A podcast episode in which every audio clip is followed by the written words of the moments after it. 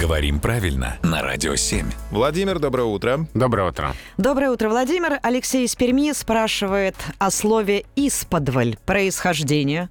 Когда правильно его употреблять? Отличное слово. И очень здорово, что наши слушатели спрашивают о таких словах, может быть, не сильно часто встречающихся, но входящих в состав литературного языка. Исподволь вызывает вопросы и с ударением, и со значением, и с происхождением. Значит, ударение на первом слоге, без вариантов. Испод... Исподволь, да. А разговорное слово в значении постепенно, понемногу. Ну, вот так вот, исподволь мы здесь э, говорим о русском языке, исподволь учим правила. То есть так, потихонечку.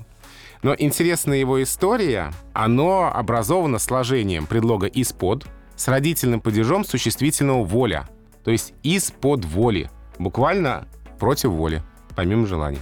И из-под воли превратилось в «исподволь» после того, как э, конечный безударный «и» просто пропал. Видите, был гласный на конце «из-под воли», а он утратился.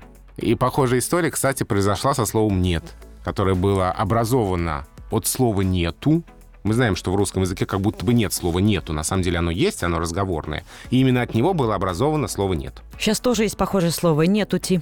Да, вот это исторически, на самом деле. Нетути, нету, нет.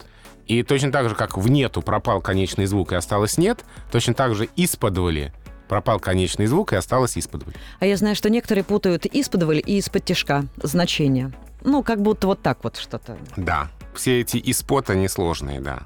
Но, тем не менее, исподволь — это именно значение постепенно, чуть-чуть. Мне нравится, как Таня сейчас из-под тяжка ру- руками показала жестами, что такое из-под тяжка. В сторону Владимира. Спасибо, Владимир.